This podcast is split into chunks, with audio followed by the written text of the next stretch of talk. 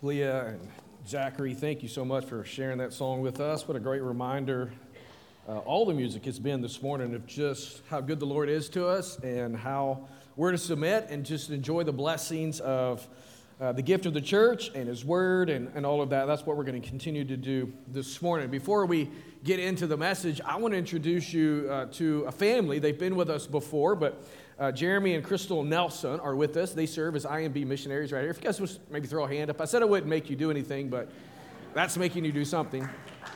But uh, yeah, we, we're always glad when we have uh, people that we support through our cooperative program giving and our uh, Lottie Moon uh, Christmas offering. I have Annie on my head, on my mind, but Lottie Moon Christmas offering, all of our gifts that we give through the CP and through Lottie Moon go to help the Nelsons do and others like them, 4,000 plus others, do what they do, uh, serving the churches of the Southern Baptist Convention, taking the gospel uh, to the ends of the earth. And what that means is, is the kingdom of God is expanding and the glory of God is doing likewise. And so thank you guys for doing what you do, and I'm glad you have a little R&R. And I know that probably furlough time is not always true R&R. You're doing training, different things like that, visiting churches and sharing the stories. So I appreciate you guys being here this morning, and we want to, hopefully at the end of the service, we, we can pray for you guys before we, before we leave. But you're here with your family, right?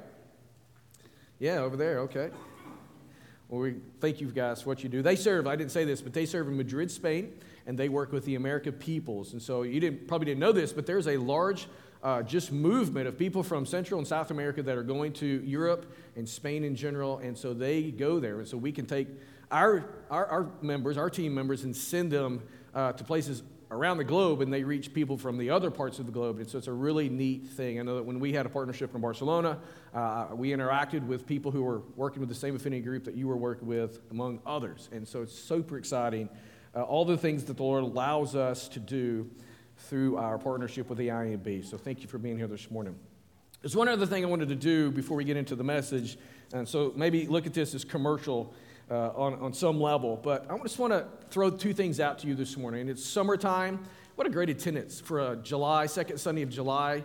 Uh, so, man, you're to be commemorated. I know some of you are going on vacation. My family and I are leaving tomorrow to go to Myrtle Beach.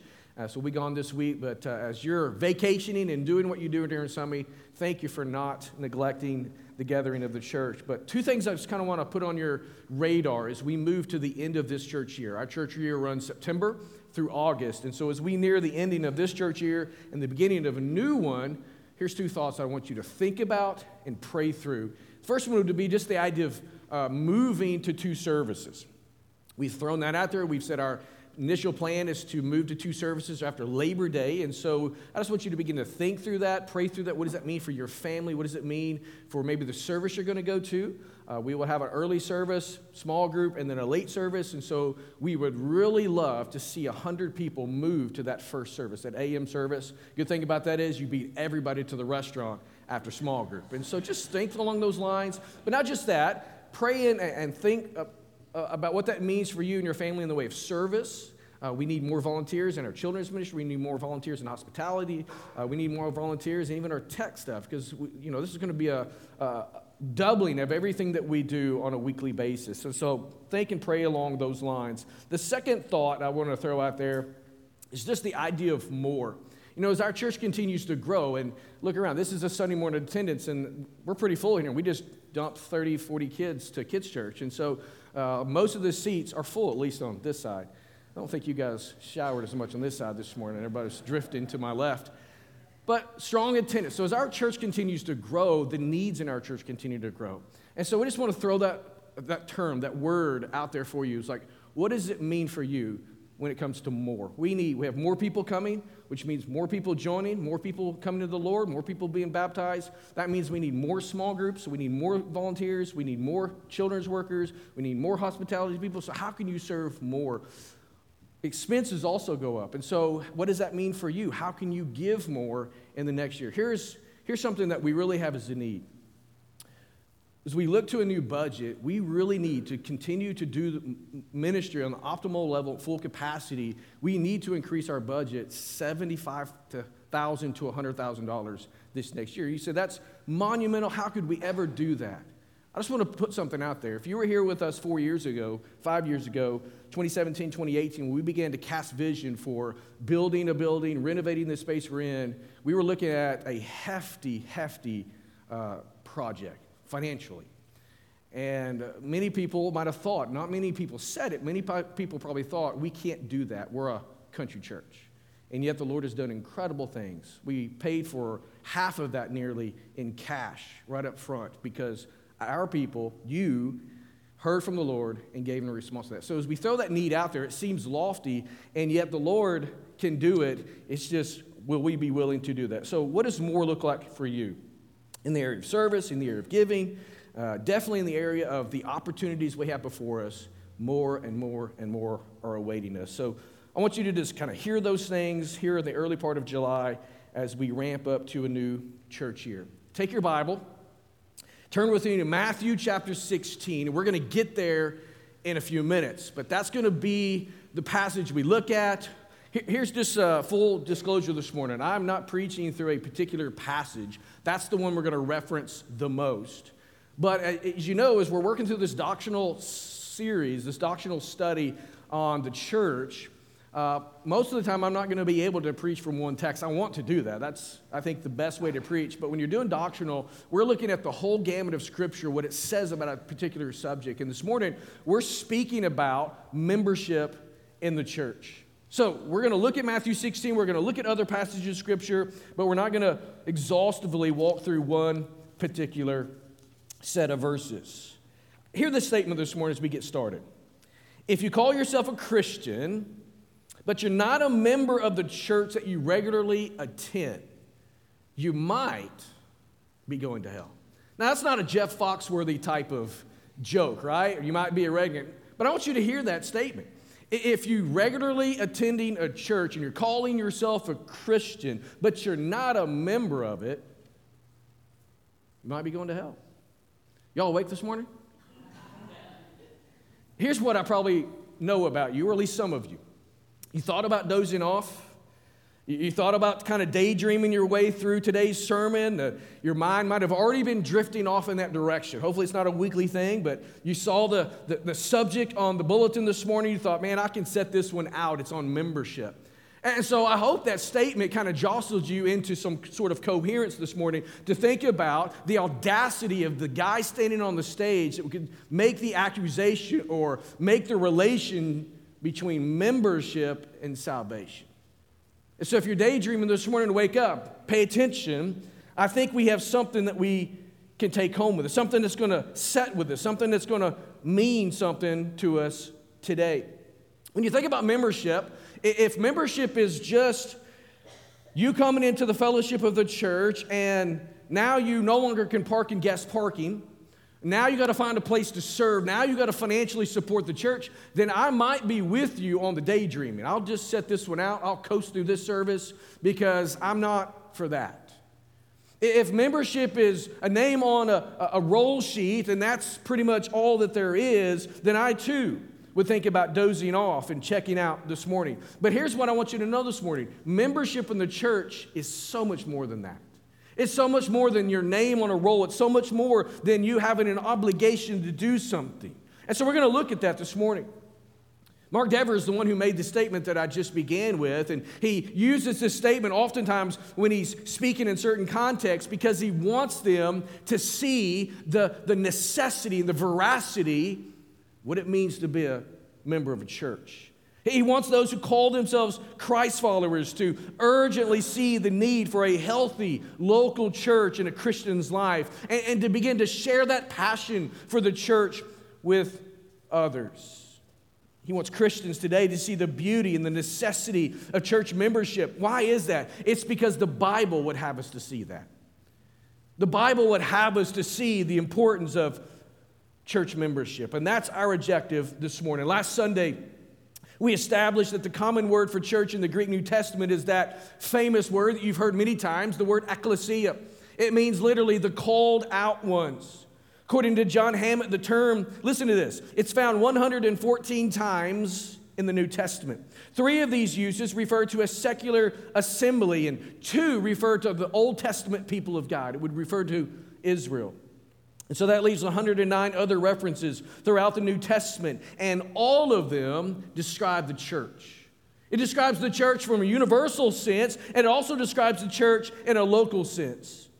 The writers use this term, ecclesia, to refer to these two senses, and yet the focus seems to be not on the universal, but on the local. The local church that's gathered in a specific place with a specific group of believers. So, the church universal, what is that? That's the collection of Christians, past, present, and future, who are comprising the kingdom of God. And so, today, those of us who know Jesus this morning, sitting in this room, listening to us online, those of us who know Jesus, we're part of the universal church, and though, which includes those that we read about in the Word of God. It's those we would read about in church history. It's also those who are not alive today, but will come in the future. The ones that are our grandkids, children's, if the Lord tarries, that hear the gospel and believe the gospel, they too will be part of the church universal. We find a glorious picture of the church universal in Revelation chapter 7. I want you to hear these famous words from the Apostle John as he describes what he saw at the eschaton. He says in verse 9, After this I looked, and behold, a great multitude that no one could number, from every nation, from all tribes and peoples and languages, standing before the throne and before the Lamb, clothed in white robes, with palm branches in their hands, and crying out with a loud voice Salvation belongs to our God who sits on the throne and to the Lamb. There's coming a day that you and I will gather with Christians, past, present, and future, and we will be before the Lamb of God, and we will say that salvation belongs to our God. That's the church universal. And we're a part of that church. You find that church depicted throughout the Bible. And yet, as I said, the most common portrayal of the church in the Bible, in the New Testament specifically, is the local assembly of believers that's there in a specific location. We read through the New Testament of the 21 letters or epistles that are in the New Testament. Listen to this 13 of them were addressed to local churches. The others were written to individual believers or groups of believers, but all of them were known to be members of local churches. Here's some examples Timothy pastored the church in Ephesus. Titus pastored the church in Crete. Philemon was a member of the church in Colossae. Hebrews was written to Jewish Christians, and the writer commanded them there in Hebrews chapter 10 to not forsake the assembling of the brethren. We're going to look at that passage next Sunday as we talk about attendance in the church. James was the pastor of the church there in Jerusalem. Peter wrote to the church members who had fled their hometowns because of persecution. Likewise, John wrote those three epistles that we call the pastoral epistles. He wrote to individual believers who were members of local church. And Jude, who was also a half brother of Jesus, addressed believers in an unknown local church that seemed to be largely comprised of Jewish believers. All of these books, all of these writings that we have in the New Testament are written to local churches. Do you see the priority that the Word of God places on the local church? And so, this focus here on the local church reminds us that the kingdom of God is not a futuristic theory, it is a present day reality. As we sit here and as we gather together weekly on Sundays and Wednesdays and, uh, Wednesdays and other times of the week that we do things as a church, that is the kingdom of God in reality in present day. Last Sunday, we discussed mission in the church. We discovered that the church is an embassy of Christ's kingdom. It serves as a sovereign outpost there in a foreign land.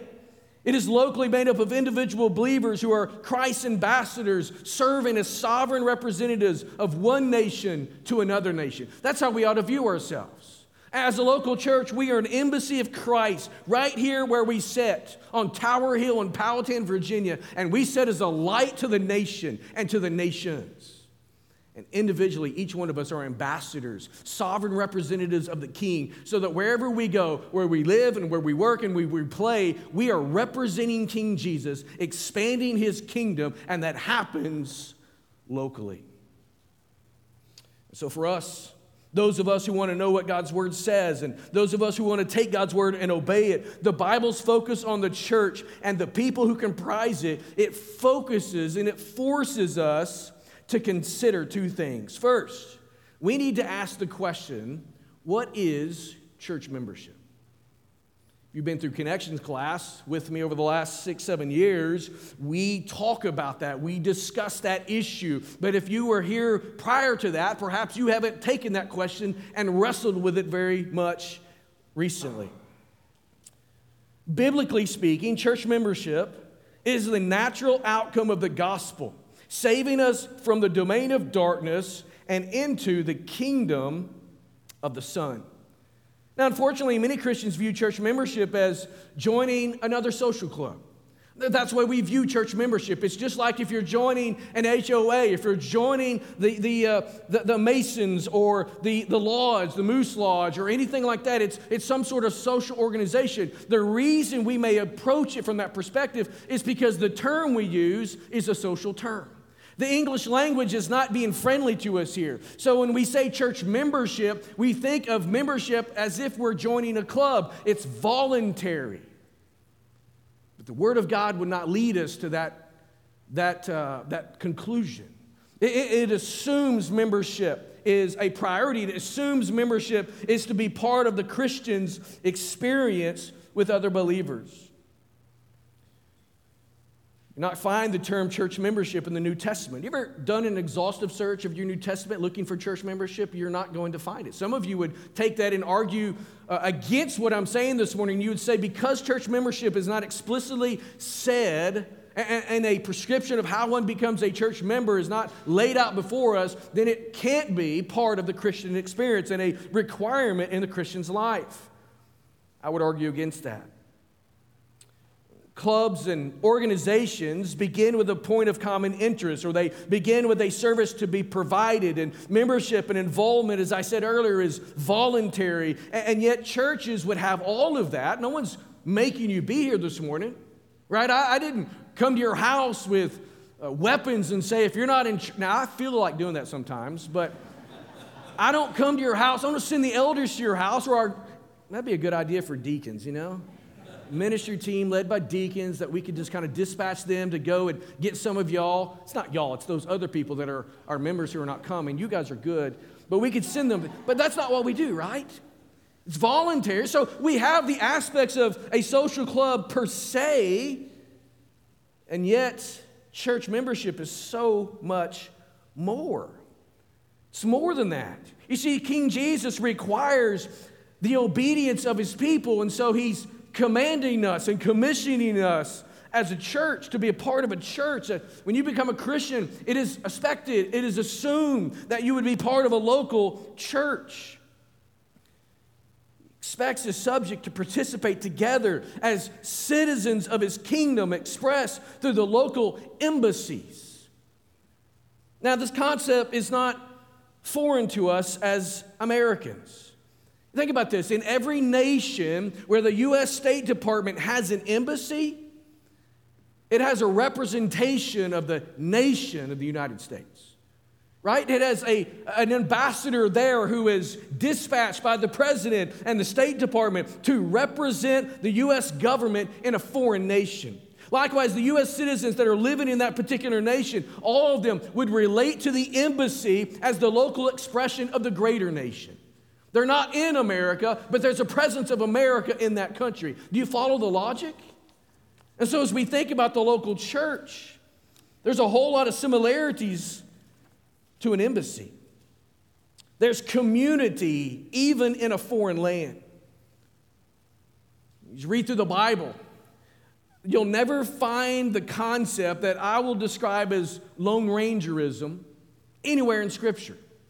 As I was writing my dissertation several years ago, I was doing one of the chapters just on the biblical theological argument for small groups or community. And so I began to look at the scriptures and do an exhaustive search. And what I found is, is that community that we find in the Bible, what we would call biblical community, starts in the Godhead, Father, Son, Spirit, in community with, with one another. And then God creates a creation, and specifically humanity, to reflect that.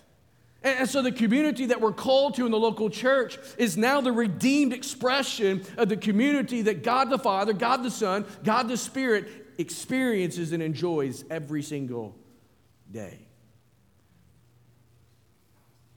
There's no concept of Lone Rangerism, isolationism, Instead, all throughout the canon of Scripture, what we find is God's people in covenant community with one another. In the Old Testament, we, the picture is Israel and the Jewish faith. In the New Testament, it's the local church. And in both, God's people are portrayed collectively as citizens of the kingdom. And today, we live in the age of the church. So we ask, what is church membership? Second question we want to ask is, what is a church member? Jonathan Leeman, in his book, church membership, which I would compel you to read, uh, says this. He says a church member is a person who has been officially and publicly recognized as a Christian before the nations, as well as someone who shares in the same authority of officially affirming and overseeing other Christians in his or her church. Leeman's definition here is presupposing something that I think we need to point out from the outset. It's presupposing this idea of regenerate church membership. You say, what in the world does that term mean? Regenerate, regenerate, be made alive again. So it, is talking about the fact that the church is not made up of a bunch of people who want to be a part of the Christian social club. It's made up of people who were dead in sins and trespasses. Then they heard the gospel and in faith and repentance came to believing faith in Jesus Christ. Lives have been transformed. Now, those who were once not a people have been made a people, and that people is the body of Christ, the church. So that's what church membership is. That's what a church member is. It's a person who has turned from his or her sin and turned to Christ in faith and repentance, all for the forgiveness of sin and a new life. It's the local church, then, who comes alongside and affirms one's confession of faith as being credible. You see, the local church possesses the keys of the kingdom. We're going to get to Matthew 16 in just a moment. If you've already there, you've looked ahead, and you've seen that statement that the keys of the kingdom were going to be given to Peter and those who followed him. And so the local church is the one who possesses the keys of the kingdom, not from the sense of conveying salvation upon someone, but from the sense of formally recognizing salvation in the person. Let's look at what Jesus says to Peter. Matthew chapter 16, begin reading in verse 16. Now, let me just set the stage here. If you're not familiar with this text and what's going on here, uh, Jesus and the 12 disciples are in a place, northern Israel, called Caesarea Philippi. Wicked, wicked place. I've shared about this before, showing you pictures of what was happening there as far as idolatry and the worship that was taking place there. Just wicked, wicked stuff. Child sacrifice, all of that. Jesus takes his disciples up there and he has a purpose, as he always did. And so he begins by asking them, Who do the people say that I am? And they kind of begin to, well, some say you're a Jeremiah, some say you're a great teacher, some say you're another prophet, you know, just giving different answers that they've heard from uh, people within the nation of Israel. And then Jesus turns the question and focuses it on them, and he says, Who do you say that I am? And look what he says. Peter says in verse 16. He says, You're the Christ, the Son of the living God. And Jesus answered him, Blessed are you, Simon Barjona, for flesh and blood has not revealed this to you, but my Father who is in heaven. And I tell you, you are Peter, and on this rock I will build my church, and the gates of hell shall not prevail against it. I will give you the keys of the kingdom of heaven, and whatever you bind on earth shall be bound in heaven, and whatever you loose on earth shall be loosed in heaven. Now, this is the first of two times that Jesus used the word ecclesia, the word church. Peter had given his great confession of faith, as I said, and in response to Jesus' question of who and the disciples believe him to be, he says, You're the Christ, you're the Son of the living God. And then Jesus says, Blessed are you. You didn't come to this conclusion on your own, but the Father in heaven has led you to this place. And so, on this confession, I'm going to build my church. See, the church is not built on words, and the church is not built on people.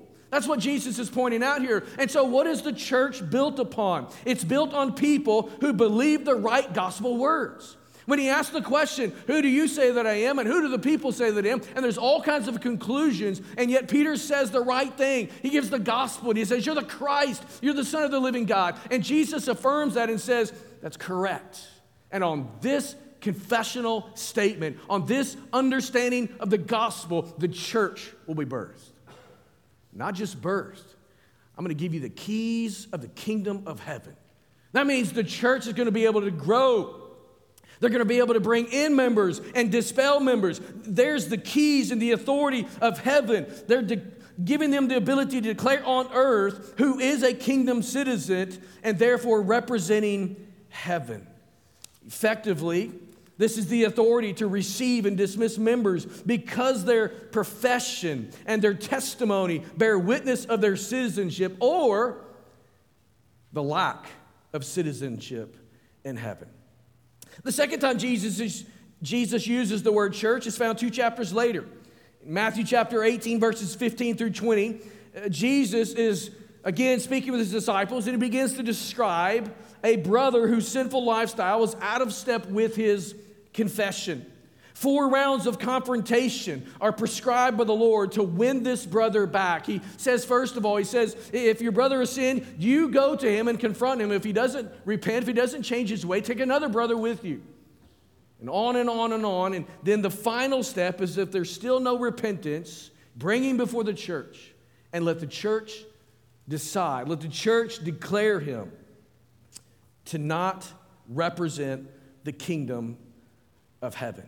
You see, the idea here is that if the man confesses his sin, then you've regained your brother back. His confession of faith regains its credibility, and the confrontation ceases at, at that moment. Why? Because his life now in repentance matches his confession, and now he is once again representing Jesus rightly. But if he doesn't confess his sin, and if he doesn't repent of his sin, if he's not willing to turn from that, if he's persisting in that, then the local church ultimately has heaven's authority to declare on earth that the man's life does not represent Christ and his kingdom. And the reason for that is because his life doesn't match his confession and he's not representing Jesus rightly. And so membership in that moment is stripped and he's treated as if he's an unbeliever. The overarching point in all of this that I want you to see and that I want to highlight is the role of the local church. So, as we're talking about church, we can't see it from the grand view of church universal, past, present, and future. We glory in Revelation 7 that one day we will universally stand before the throne and declare his glory. But this morning, we need to understand that the New Testament's focus and the primary way that it speaks of the church is always in a local context. Just as the U.S. Embassy has the authority to recognize one's citizen, citizenship in a foreign land, the local church has heaven's authority and responsibility to recognize one's profession of faith on earth. You see, church membership is a declaration of citizenship in Christ's kingdom. You might think of it as a passport of sorts. I got a passport here, if I can get it out of my pocket. U.S. passport. It's got a few stamps in it. And so when I'm traveling abroad, I don't have to worry about whether or not I'm going to get back into America. You know why? Because I got this baby, right? I got this right here that says that I'm an American citizen and I have the, res- the right to re enter this country. And that's a glorious thing, right? Because I don't want to get stuck abroad. I don't want to stuck in a land without citizenship. I don't want to get stuck in, in, a land where I don't have a people and I don't have a system of government that's going to work for me. And so this is my way to get back into the nation. It's my way to represent the nation in which I reside. When we think about membership, it is sort of like a passport. It's an announcement also in the press room of the kingdom. It's the declaration that you're an official, licensed, card carrying, bona fide representative of Jesus. And so, upon this foundation of membership in the church, there are four biblical perspectives that I want to just quickly, if I can, share with you this morning. You might be wondering if membership is the natural outcome of the gospel, then why is it not explicitly mentioned or explicitly displayed in the New Testament? I would push back and say it absolutely is. They just don't use the word church membership. And so, the first perspective I want you to see this morning is this idea of membership records. Reading through the New Testament, we see records of members being part of a local church. You see, when you read your Bible, maybe you've been looking for this. As you read through your Bible, you're not going to see the, the command like, you shall not murder, you shall not steal, you shall not commit adultery, you shall not covet your neighbor's property. You're not going to see the commandment in Scripture, you shall join the church. But you're going to see whole lots of other ideas that would compel you or should compel you to join the church. And one of those is this clear record of membership within the local church throughout the New Testament. For instance, in Acts chapter 2, we find a chronicling of the launching of the church there in Jerusalem. Now, what happened in Acts chapter 2? Jesus told the disciples, those 120 believers at the time, maybe it expanded to 500 or so as he was ascending to the Father. But as he's out there giving what we would call the Great Commission, looked at that last Sunday, he tells them to stay in Jerusalem until the Holy Spirit comes. 10 days later, Pentecost happens, the Holy Spirit comes, and Peter begins to preach the gospel. And Acts chapter 2 tells us that 3,000 people were added to the church. Now, how do we know that 3,000 were added to the church?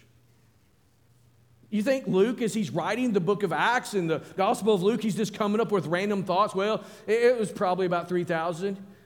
Was he speaking ministerially like we would speak today? Yeah, man. At the men's conference the other day, we had like 300 men there.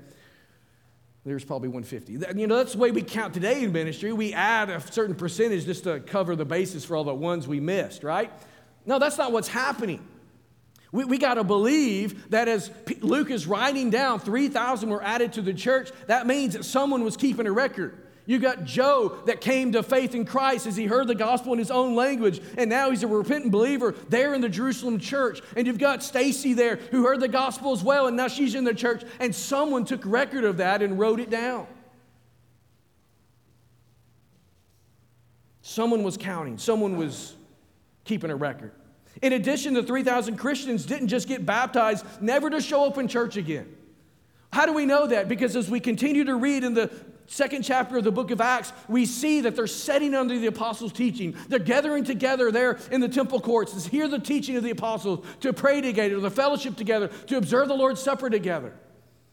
And so they were participating in the local church. They were acting like the body of Christ, ministering to one another and carrying out the ordinances of the church. And because of that, the chapter ends in verse 47 telling us that people continue to come to the Lord and be added to the roll of the church day by day.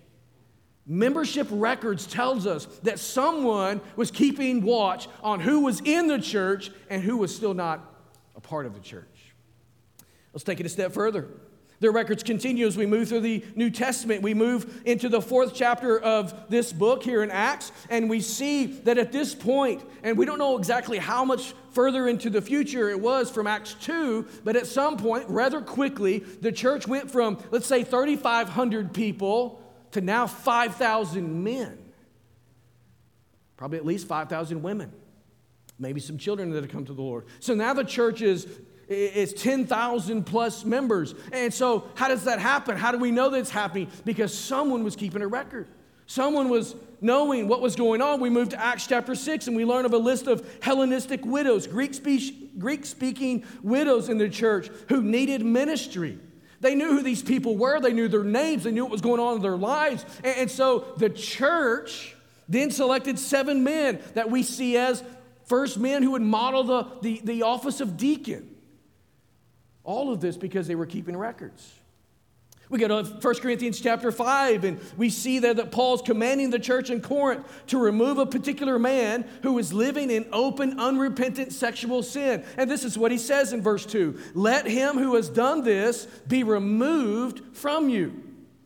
Paul's instruction to remove this man from their presence, from their body, presupposes that he was a member of that body, that he was a member of that church. You see, you can't remove a person from membership who's not a member.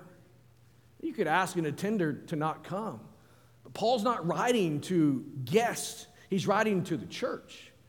And so this man was a professing believer. This man was a card carrying member of the Corinthian church. How do we know that? Someone kept a record. Membership is seen in the records kept by the New Testament local churches. We could go to other examples, but we don't have the time. There's a second perspective, and that's membership assumptions. Membership is assumed in what we would call the one another commands.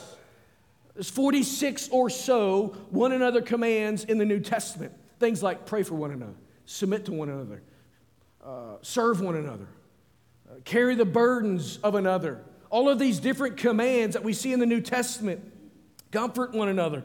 So, as we study, as we seek to obey these Christian directives, what we discover is that it's impossible to do so without committing yourself to the local church.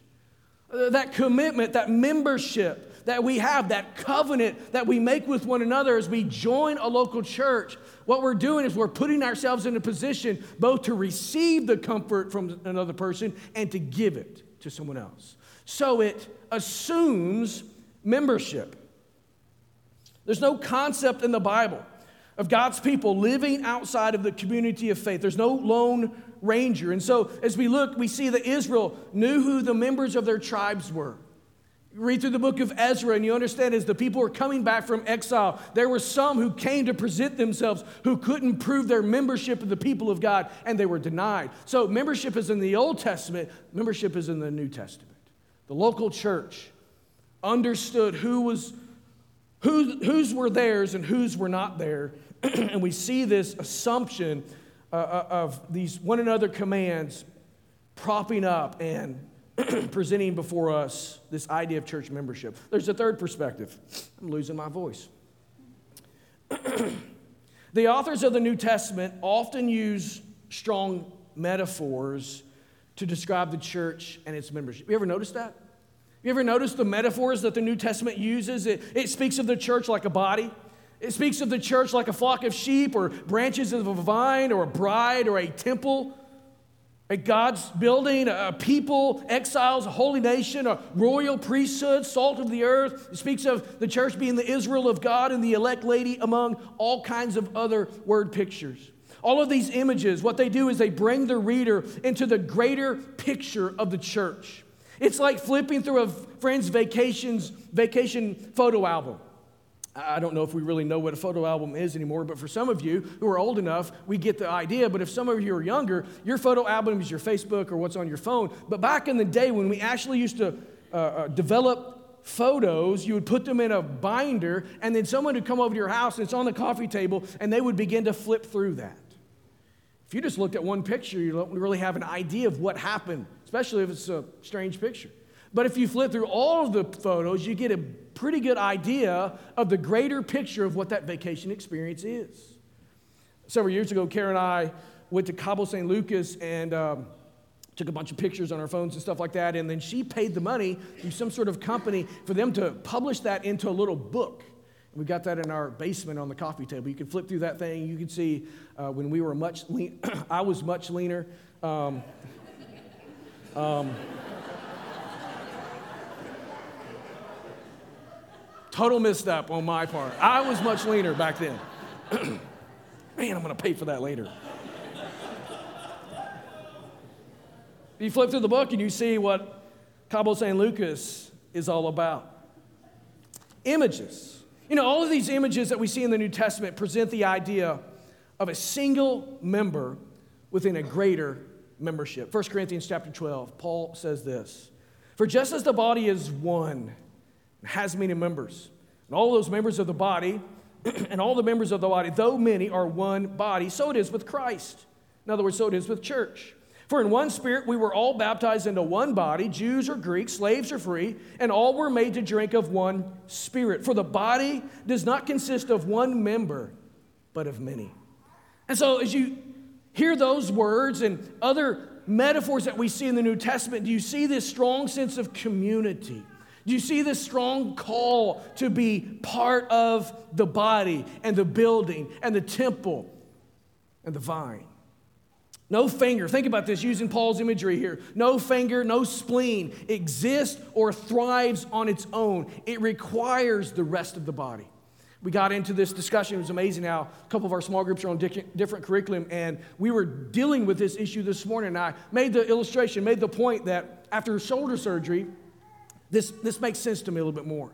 because I haven't been able to lift like I normally would on my right side. And so I go to the gym and everybody looks at me funny because I'm doing everything with the left and legs, right? The right arm is just dangling there like dead weight. And so what happens is, is I'm basically have my natural strength, my normal strength on every other part of my extremities, left side, legs, and all that, but my right side is weak. And so if I had to carry something with you, number one, it hurt really bad, I'd probably hurt myself and I'd say no. But if I was to try to do it because I got a weak arm and a strong arm, the body is not as strong. And so we need each other. We need each other. That's what Paul's saying here about the church. We're one person, one member among many members making up one body. And so we see these images of membership in the Bible. Fourth perspective is membership protections. You see, some of the strongest calls for church membership are established in the protections that are found in the New Testament and the teaching that it gives on church discipline. At the foundational level, when we talk about church discipline, it begins with the teaching of the Word of God. You having your own personal devotional time in God's Word is a part of church discipline. You setting under the teaching of God's Word is a part of church discipline. As you're learning and growing in your understanding and hopefully obedience to God's Word uh, on a different level, that, that church discipline comes as you have submitted yourself to the church as a member among members to discipline coming through accountability, discipline coming through sometimes rebuking for sin in your life and as you submit to that, that is part of church discipline. When someone comes to you and, and edifies you, says, Brother, sister, man, I see Jesus doing work in your life. I see you living out the things of, that we find in the Word of God. That is church discipline leading you, encouraging you to growth. If you're not walking in faithfulness and you're not walking in holiness, and a brother or sister comes to you and says, Man, what I see in your life is a neglection of the Word of God. And so there is accountability and there's rebuking there. That is church discipline. And that is a good thing. That you understanding, hey, where I'm going, the direction I'm headed is not good. I need to go the other way. Ultimately, church discipline, all the way up the chain, at the end of Matthew 18, that text there, it's the church excommunicating one of its members. Why? Because their practice no longer gives or bears witness to their profession. In other words, they're professing to know Jesus Christ, but they're denying Christ by the way they live. And so you go through a process of, of trying to win that brother back. That's what Jesus says in Matthew 18. You're confronting that sin, and then you confront that sin again with someone else. And ultimately, you bring him, if there's still no repentance, to the church. And if there's no repentance even then, you say, We no longer can recognize you as a brother. Why? Because your profession of faith does not live up to the practice of your life. Therefore, you're not representing the king and his kingdom rightly. And so we can no longer can consider you one of us. So you treat him as an unbeliever, not in a, in a penal way. It's all in the, in, in the desire and the hope and the prayerful longing that there would be repentance and restoration. And so there's been times we as a church have had to do that. We do it in love, we do it in humility, we do it in a sense of brokenness, but we do it for the good of the one who has not repented of sin. Therefore, their profession, they say, I'm a follower of Jesus Christ. But if they don't understand their sinfulness and they don't see that their life bears no witness to Jesus Christ, then the scene fast forwards to what we see in Matthew chapter 7, where they would stand before Jesus and say, Lord, Lord, have I not done this? And Jesus would say, Depart from me, I never knew you. Why? It's because all they had was a profession of faith without the backing of the practice of their Christian life. And so, the church and membership in the church, what that does is when you submit yourself to the body of Christ, you're submitting yourself to a people who love you and want to affirm you and want to encourage you and, when needed, give you a swift kick spiritually in the backside. And man, we need that sometimes. We need that sometimes. And so, do you see the strong sense of community in the Word of God? You say, I, I don't know if Matthew 18 is enough evidence of this idea of discipline being a part of, this protection being a part of membership. Well, Galatians chapter 6 would give us the same idea. Second Thessalonians chapter 3, 1 Timothy chapter 1, 1 Timothy chapter 5, Titus chapter 3. There are other examples of these protections laid out in the Word of God, calling us to the responsible living within the body of Christ. And church discipline, if we're going to exercise it, necessitates church membership. Remember what Paul said in 1 Corinthians 5 put him out. You can't put someone out who's not been first put in.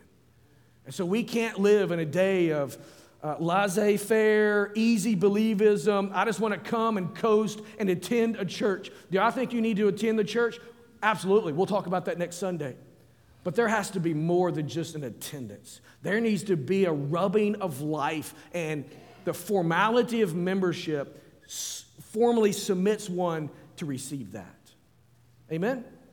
Some of you are looking at me like you are archaic and you don't know what you're talking about. But that's the Word of God. And we're a people who will believe and obey the Word of God regardless of what another church may do or a culture may tell us to do. We're going to be a people of the book. And that is the place to say amen. amen. You know, the nature of sin left to itself will never lead you toward a community of faithful gospel believers. But you know what sin will always do? It'll lead you toward isolation. It'll lead you away from the people of God. It will lead you away from the Word of God. It will lead you to, to begin to believe and, and begin to accept that it's okay to play the Lone Ranger character in the, in the, in the church. Man, I, I don't need the church. Man, I got God. I got God. I got Jesus. I prayed a prayer. I've been baptized. I really believe that if you genuinely know Jesus Christ and love Jesus Christ, you will love his people. I've pastored a church for 20 plus years in various roles. Our church members, always nice. I could tell you all kinds of stories that make you make your teeth sweat. not here, there, somewhere else. Not here, not here. we buried those people here. We got rid of them. No, I'm just kidding.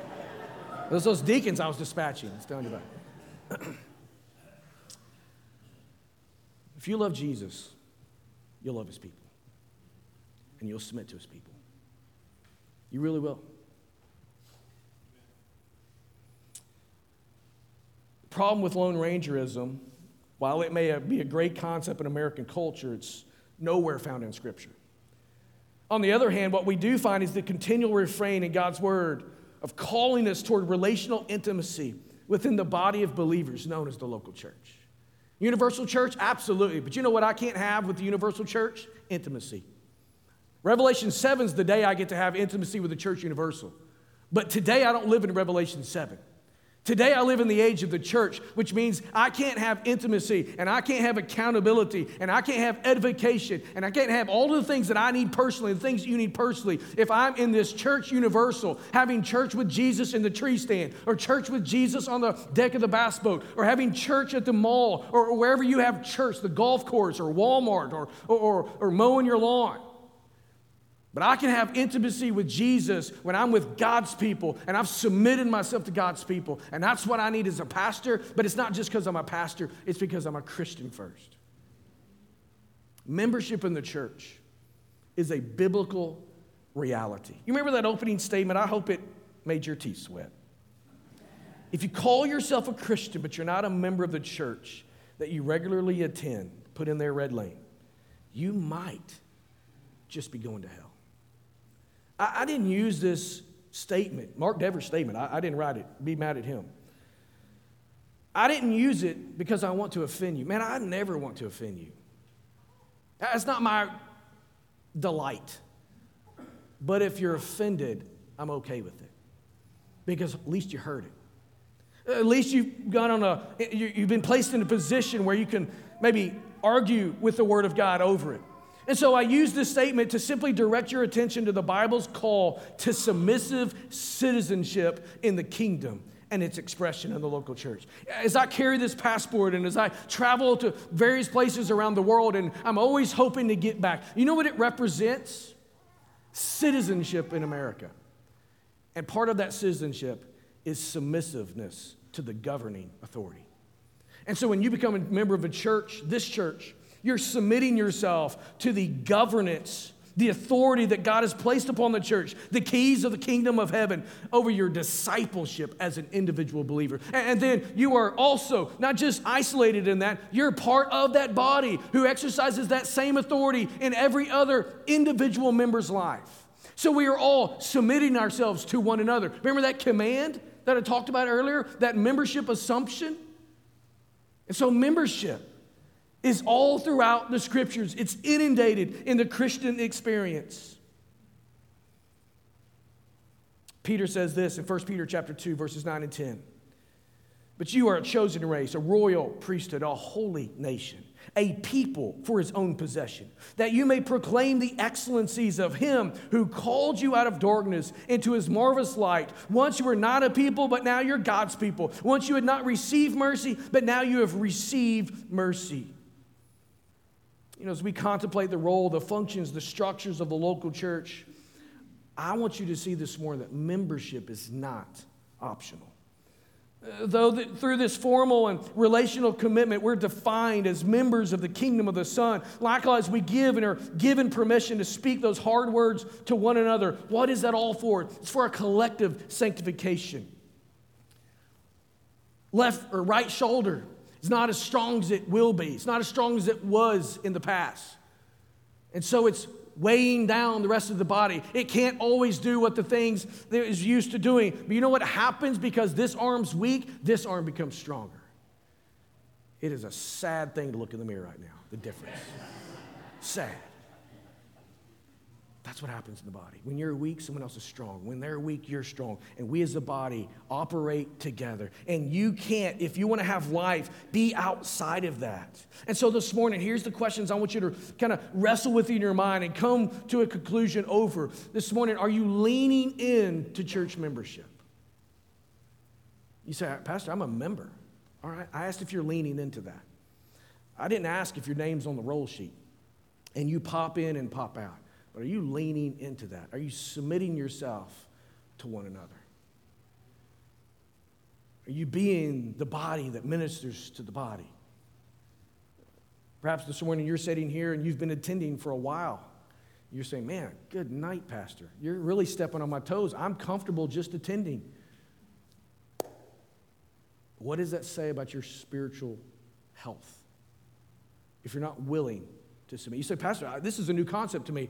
That's awesome. Let's begin to continue this conversation, right? Let's, let's think through it more, but would you be willing to just say, I'm, I'm open to the idea of formally becoming a member of this church? And again, it's more than just your name on the roll, it's being a participant in the body of Christ. Part of worship? Yeah. Part of small group? Absolutely. Discipling others? Absolutely. Finding a place to serve? Yes. Use your giftedness. Financially supporting the church? Yes. All of those things and so much more. But there is life in that. But if you want to be bored and you want to be miserable and you want to complain about everything, then be the person that just sits on the sideline, right? You watch a ball game. Who are the people who are complaining about what's happening on the field? It's us that are on we the sideline. We're armchair quarterbacks at a football game. Man, I, if I'd have done it different, yeah, right? You don't have the ability to run a 4 4. You're not on the field, buddy, all right? So if you want to get in the game, you want to get skin in the game, then you can have a say. And when you're in the game, man, I remember those days so long ago, playing in whatever sport it was I was playing. The joy, the delight, and the life that came from being on the field, part of the team. It's a different experience than the person sitting on the sidelines. This morning, I'm glad you're here if you're not a member. I'm glad you're attending if you've been attending for a while. There's more for you. There's more. Let's pray. Father, this morning, we are grateful that you're a God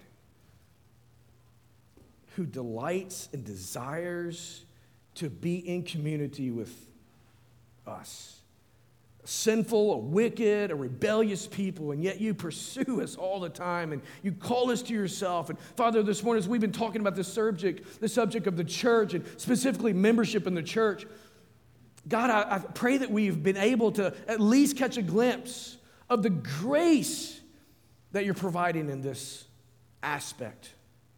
and the gift that you're giving us, the blessing it is to be a part of the body. It's not attending, it's belonging.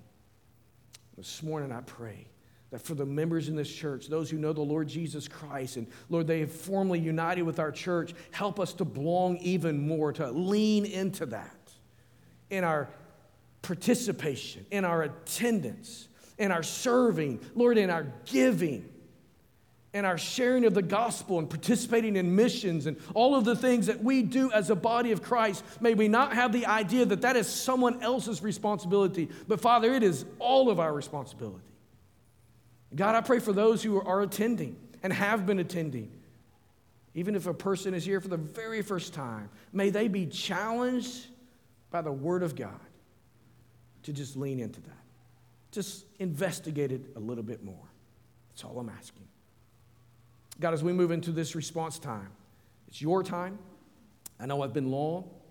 Father, in the next few minutes, may we as your church be responsive to the movement of your spirit in our lives.